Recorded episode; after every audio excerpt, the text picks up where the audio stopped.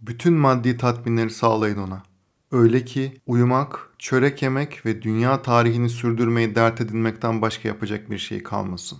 Yeryüzünün tüm mallarına boğun ve saç diplerine kadar mutluluğa gömün. Bu mutluluğun yüzeyine küçük kabarcıklar çıkacaktır. Suyun üzerinde olduğu gibi der Dostoyevski yer altından notlarında. Neden sevgililer günü diye bir gün var? Evlilik teklifinde neden tek taş yüzük takılır? Kalp ikonu neden gerçek kalbe benzemiyor? Bu bölümde bu ve çok daha fazla sorunun cevabını tüketim toplumu perspektifinden konuşacağız. Son olarak da bir bonus. Bu kadar bilgi sonrasında eğer ilgiliysen hayatının aşkını bulmaya nasıl bir adım daha yaklaşırsın bunun formülünü vermeye çalışacağım. Dikkatini çekerim bu arada. Hayatın aşkını bulmaya demiyorum. Buna bir adım daha yaklaşmanı sağlayabilir sadece bu yöntem. Bu yıllar içerisinde arkadaşlarıma anlattım ve harfiyen yaptıklarında bir şekilde doğru insanı buldukları veya en azından bulmaya yaklaştıkları bir yöntem. Hazırsan başlıyoruz. Merhaba,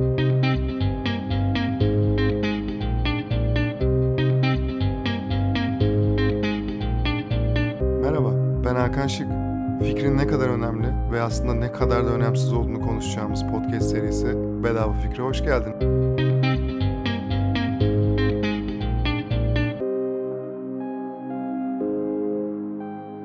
Sevgililer Günü nedir, nereden çıkmıştırdan başlarsak, Sevgililer Günü İngilizce'deki adıyla Valentine's Day yani Valentin'in günü Türkiye ve dünyanın birçok yerinde her yıl 14 Şubat'ta gerçekleşir, kutlanır. Bugün de sevgililer, eşler ve hatta sevgili olmak isteyenler birbirlerine çeşit çeşit hediyeler alırlar. Çiçekten çikolataya, giyimden elektroniğe artık hayal gücün nereye ulaşır? Cüzdanının, kredi kartının dibi nerede görülürse. Peki hiç merak ettin mi sevgililer günü neden kutlanıyor veya kim bu Valentin? Öncelikle şunu belirtmem lazım. Bugünün ilk çıkışıyla ilgili farklı hikayeler mevcut. Birkaç farklı kaynaktan teyit ettiğim en olası senaryoları anlatıyorum sana şu an. Bugün adını San Valentin'den yani ünlü bir din adamı olan Aziz Valentin'den almış. Yani bugünün adı aslında San Valentine's Day. Popüler bir inanışa göre Aziz Valentin Antik Roma'da milattan sonra 3. yüzyılda yaşamış bu arada. Katolik kilisesi kayıtlarına göre o dönemlere ait Valentin adında 3 farklı din adamı var.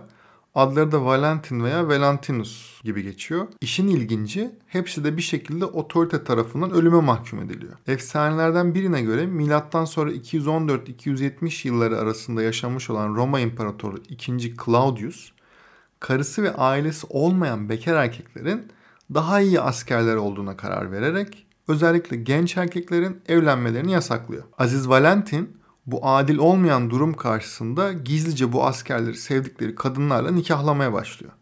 Tabi Valentin'in yaptığı ortaya çıkınca Claudius tarafından ölüm cezasına çarptırılıyor. Bir diğer efsaneye göre ise Valentin İtalya'nın Umbria bölgesinde Terni'de yaşayan ve yine 2. Claudius tarafından öldürülen bir psikopos. Yine başka bir hikayede Valentin'in Roma zindanlarında dövülüp işkence gören Hristiyanların kaçmasına yardım ettiği için öldürülmüş olduğundan bahsediliyor. Bu efsaneye göre yaptıkları anlaşılan Valentin zindana atıldıktan sonra genç bir kıza aşık oluyor. Bu kızın onu ziyaret etmeye gelen gardiyanlardan birinin kızı olduğu söyleniyor. Ölümünden önce Valentin bu kıza bir mektup yazıyor ve sonunda da From Your Valentin diye bitiriyor. Yani senin Valentininden. O günden bu yana sevgililer hala mektuplarını tabii artık hala birbirine mektup yazanlar varsa bu şekilde bitiriyorlar. Yani Valentin adı artık sevilen, sevilmeye değer, sevgili anlamına dönüşüyor. Tüm bu hikayelerin etkisiyle orta çağ gelindiğinde Valentin özellikle İngiltere ve Fransa'daki en popüler aziz haline geliyor. Bazıları Sevgililer Günü'nün Şubat'ın ortalarında ve Valentin'in ölümünün anılması için kutlandığını söylese de aslında bugünün Şubat'taki bir pagan festivaline dayandığını söyleyenler de var. Daha doğrusu Romalı rahipler tarafından Lupercalia adlı ve kötü ruhları temizleyerek baharın gelişini kutlamak için yapılan bir pagan festivalini Hristiyanlaştırmak için organize edilmeye başladığı söyleniyor. Neyse bu kadar tarih yeter. Peki biz bugün de ne yapıyoruz? diye üzerine konuşmamız gerekirse bugünün kutlanması ve kutlanmaması gerektiğiyle ilgili her yerde birçok ahkam görebilirsin tabiri caizse ve birçok farklı dilde. Açıkçası ben bugüne karşı nötrüm. Eğer kutlanması ilişkiye bir heyecan getiriyorsa ve ilişkiyi güçlendiriyorsa kutlansın. Ama maddi manevi ne hediye almalıyım, özel ne yapmalıyız gibi bir stres unsuruna dönüşüyorsa da kutlanmamalı. Tabi her zaman bu kadar kolay çözülmüyor bunun da farkındayım. Önceki podcastlerimde de bahsettiğim ünlü Fransız sosyolog Baudrillard'ın La Société de Consommation yani Tüketim Toplumu adlı eseri günümüz kapitalizmini anlamak ve bu sonsuz arzular dünyasında yitip gitmemek için tutunmamız gereken bir dal gibi.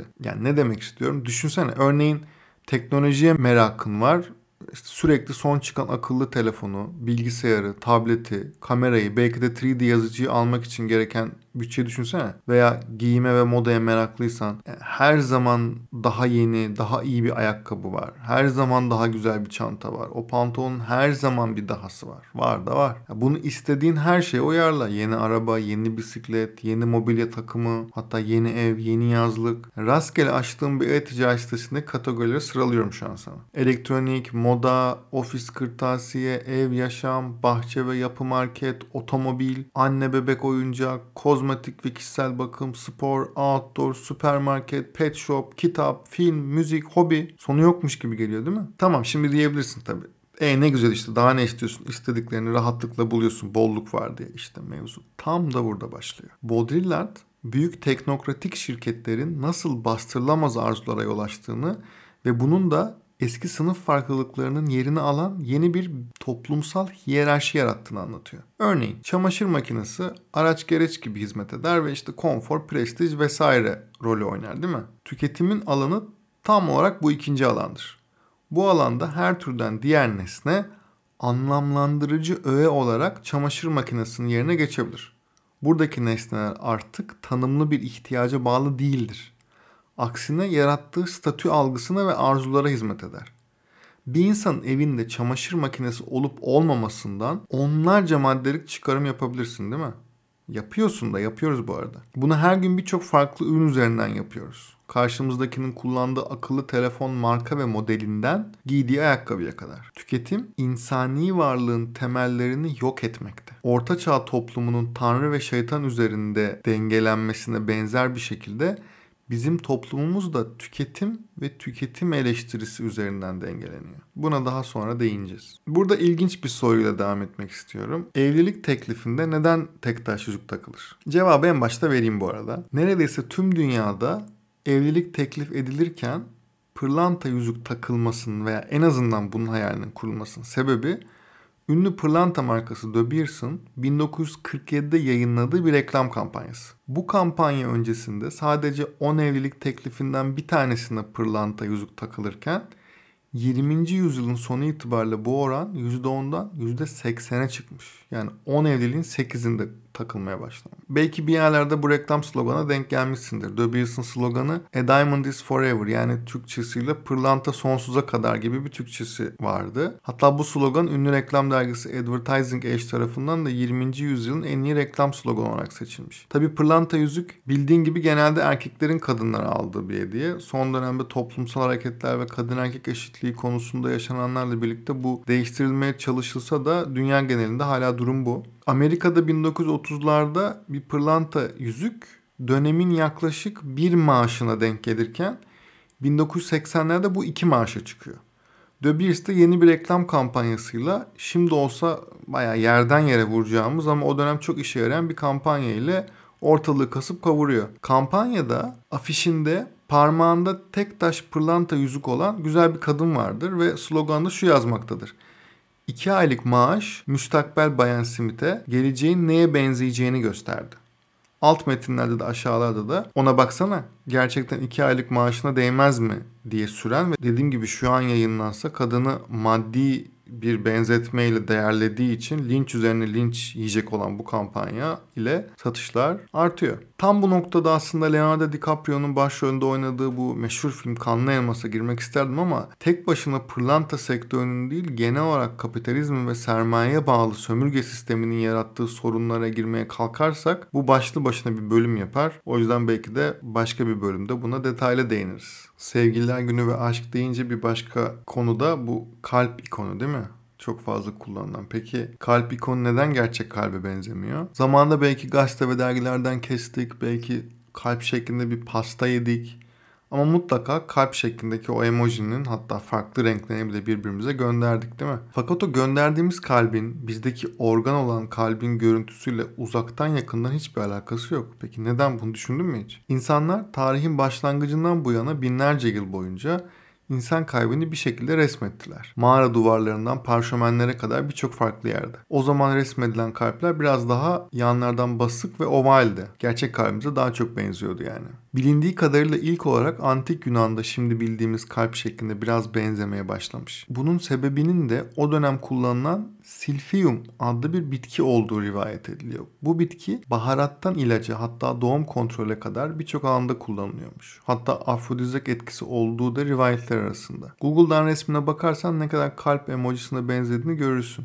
Bitkinin adı silfium. Hatta o kadar sevip kullanmışlar ki o dönem bu bitkiyi tamamen tüketmişler ve tekrar yetiştirmekte de zorlanmışlar bu arada. Sonra yine orta çağda medikal araştırmalar için kağıtlara kalp çizen bilim adamları ve araştırmacıların karşısına Katolik kilisesi çıkmış. İnsan bedeninin deforme edilmemesi gerektiğini savundukları için bu çizimlere karşı çıkmışlar. Gerçek kalp göremeyen araştırmacılar da hayvan kalplerine bakmaya başlamışlar. Özellikle kertenkele ve kuşlarınkine. Yine internetten bakarsan şu anki kalp emojisine ne kadar benzediklerini görebilirsin.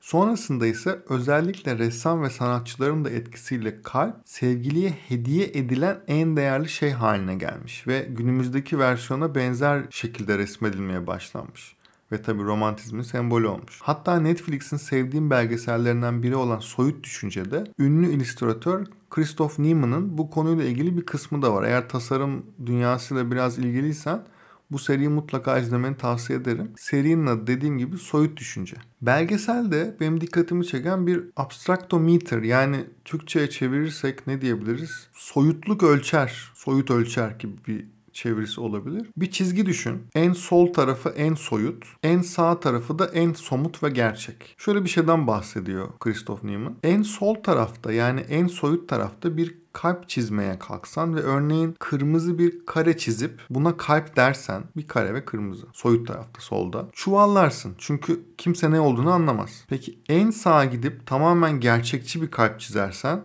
Baya etten işte kan pompalayan gerçek bir kalp. Bu da o kadar iğrenç olur ki gören kişinin düşünce en son şey belki aşk olur. Dolayısıyla bu en sol ve en sağın arasında ortada bir yerde günümüzde kullandığımız aşk sembolüne ulaşabiliriz ve şimdiki gibi evrensel bir sembol haline dönüştürebiliriz diyor. Peki sevgililer günden bu kadar konuşup da aşk ve sevginin ne olduğundan konuşmamak olmaz herhalde değil mi? Aşk ve sevgi üzerine tüm dünyada kocaman bir literatür gelişmiş sanatın kendi içinde belki de en çok yer kaplayan öznesi aşk. İlahi dinlerin hepsinde yaratıcı olan aşk ve sevgi var. Dolayısıyla bu üzerine uzun uzun konuşulabilecek bir konu. Ben bir beş maddede toparlamaya çalışacağım. Bir, ilk görüşte aşk diye bir şey yoktur. Bilimsel olarak kanıtlanmış benim gördüğüm bununla ilgili bir makale yok. İlk görüşte aşk kültürel koşullara bağlı olabilir. Eğer ilk görüşte aşka inanan bir çevrede yaşıyorsan bunun doğru olduğuna inandığın için ilk defa gördüğün birine vurulduğunu hissedebilirsin. Ama aşk zamanla gelişen bir şey. 2. Aşk tamamen kimyasaldır. Sevgililer günde de böyle şeyler anlatılır mı diyor olabilirsin ama benim görevim doğru ve gerçekleri araştırıp öğrenip sonrasında da filtremden geçirip sana aktarmak. Dolayısıyla yalan söyleyemem. Ruh eşi diye bir şey maalesef gerçek değil. Altında yatan ana sebep biyolojik çok basit haliyle mutlaka duymuşsundur. Erkekler soylarının devamı için uygun kadını bulmaya çalışır. Erkeklerin bir kadında ilk önce kalça ve göğüslere bakmasının altında yatan ana sebep doğurganlığını anlayabilmek. Buna toplumsal anlamlar yükleyerek öyle değilmiş gibi yapılıyor. Tabii orası ayrı. Kadınlar da erkeklerde güven arıyorlar öncelikli olarak. Bu erkek benim çocuğuma ve bana bakabilir mi? Yanında güvende olur muyum? İyi baba olur mu? Yine burada da üst toplumsal katmanlar ekliyoruz tabii sosyolojik bağlamda. Ya şöyle diyebilirsin artık kadınların erkeklere ihtiyacı yok zaten. Kendi maddi özgürlükleri var. Olanlar var, olmayanlar var. Olanlar için on binlerce yıldır süre gelen ve sürüngen beynimize işlemiş kısımların buna göre hızlı evrilmesi çok kolay değil. Yani belki on binlerce yıl daha geçmesi gerekli. Dolayısıyla burada devrede olan şey mantık değil. Mesela bu noktada sıklıkla tartışılan ve birçok Türk filmi ve dizisinde yer alan bir klişe var. İşte zengin kız fakir olan. Genelde kızın etrafında zengin ama karaktersiz erkekler olur.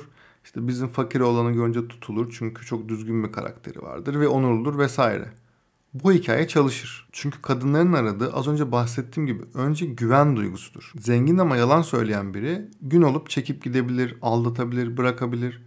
Ama fakir bile olsa düzgün karakterli olan en zor durumda bile kadının yanındadır. Yani burada kadın kendini güvene almaktadır aslında. Tamamen matematiktir bu. Bu da bizi üçüncü maddeye getirir. Hollywood'un bize dayattığı aşk aşk değildir. Aşkın propagandasıdır. İki kişi birbirini sever ve kavuşamazsa bu aşk olur diye pompalanan saçmalıklara inanma. Sana dayatılmaya çalışılan bu aşk konseptinin altında birçok farklı katman var. Seni gerçek aşkın böyle olduğuna inandırıp bu yolda gereken maddi ve manevi gerek koşulları yerine getirmen beklenir. Yani makyaj yapmalısın ama X marka ile yaparsan olmaz. Y marka ile yapmalısındır. Hatırla az önce bahsettim. Evlenirken mutlaka tek taş almalısındır. Sevgililer günü kutlamazsan olmaz. Etrafındaki arkadaşların birbirine ne hediyeler almıştır. Sen altta kalmamalısın. Hollywood'un yeni hikayeleri, yeni ritüelleri pompalar. O yeni ritüeller kredi kartına yansır. Kredi kartı borcun seni daha fazla sisteme bağlar. Sisteme bağlandıkça daha mutsuz olursun. Mutsuz oldukça seni daha mutlu edecek birini ararsın. Ve bu döngü sürer ve sürer. Dördüncü madde yaşasın tüketim. Az önce tüketim döngüsünden bahsettim ama sana ilginç bir bilgi daha vereyim. Kara Cuma dışında son yıllarda ortaya çıkan bir tüketim günü daha var. Fark etmişsindir 11-11. Yani 11 Kasım indirimleri. Bu ünlü e-ticaret şirketi Alibaba'nın Singles Day yani Türkçe çevirirsek saplar veya bekarlar günü olarak çevireceğimiz gün olarak ortaya koyduğu yeni bir tüketim günü. Sevgililer gününde sadece sevgilisi olanları hedefleyebildikleri ve bekarlara da ürün satmak istedikleri için ortaya koydukları bir gün yani. Bunları neden anlatıyorum? Çünkü gerçekleri bilmenin gücüne inanıyorum. Sevgililer gününü kutlarken gerçekleri bilmek ve buna uygun hareket etmek açıkçası bana çok daha fazla keyif veriyor. Beşinci madde kendini sevmek ve tasavvufi aşk. Aşk sadece iki insanın birbirini sevmesi olmayabilir. İnsanın önce kendini sevmesi gerekir. Daha önce hiç yapmadıysan sana bir önerim olacak. En kısa zamanda şunu yapar mısın benim için? Yüksek sesle kendi adını ve soyadını söyleyerek kendini ne kadar sevdiğini söyler misin? Bunu her gün bir kere yaparsan günlerinin nasıl pozitif anlamda değişeceğini göreceksin. Örneğin kendim yapayım şimdi. Hakan Şık seni çok seviyorum. Unutma bağırmana gerek yok ama yüksek sesle ve içinden gelerek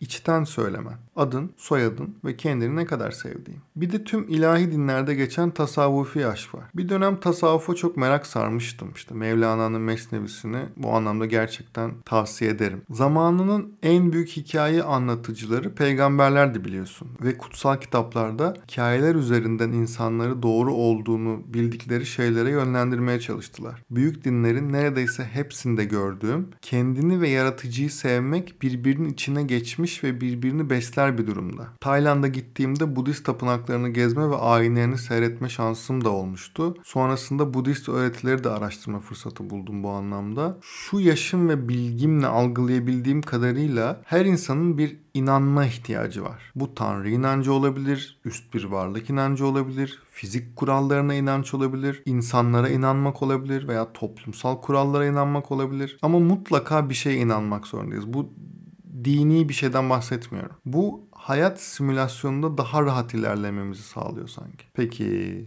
Geldik bölümün sonuna. Bu bilgilerle ne yapalım? Aslında dediğim gibi bu gerçekleri bilip sevgililer gününü kutladığın zaman daha rahat edeceksin. Yani sevgilin yoksa da bunları sana kapitalist düzenin dayattığını bileceksin. Yani her koşulda gerçek seni özgür kılmış oluyor. Bonus kısmına geldik. Hayatımın aşkını bulmaya nasıl bir adım daha yaklaşırım? Eğer bu kısımla ilgili bir derdin yoksa ve daha önemli işlerin varsa onlara dönebilirsin tabii ama eğer benimle birkaç dakika daha kalmak istersen de sevinirim tabii. Bu benim yakın arkadaşlarıma genel olarak önemli önerdiğim bir metot. İlk nereden çıktı dersen şunu fark ettim. Bir arkadaşım benimle erkek arkadaşını veya kız arkadaşını tanıştırdığı zaman gerçekten onunla birkaç dakika geçirdiğim zaman ikisinin ilişkisinin uzun sürüp sürmeyeceğini veya hangi koşullara bağlı devam edebileceğini çok yüksek bir doğruluk oranı ile anlayabiliyorum. Buna insan sarraflığı diyebilirsin öyle ekstra bir durum yok bence. Durum böyle olunca da arkadaşlarım dediğinde haklı çıktın uyuşamadık olmadı Peki nasıl istediğim gibi birini bulacağım diye sormaya başladılar. Böyle olunca da ben bu konuyu araştırdım ve zaten bilinen bir metodu önermeye başladım ve çalıştığında gördüm. Bu metot aslında sadece doğru insanı bulmak için değil her şeyi elde etmek için geçerli ve çok basit de bir metot bu arada. Sadece deneme yanılma yapmak gerekiyor biraz. 1. Bir beyaz kağıt ve kalem alıyorsun önüne önce. 2. Aldın mı? Bekliyorum almadıysan.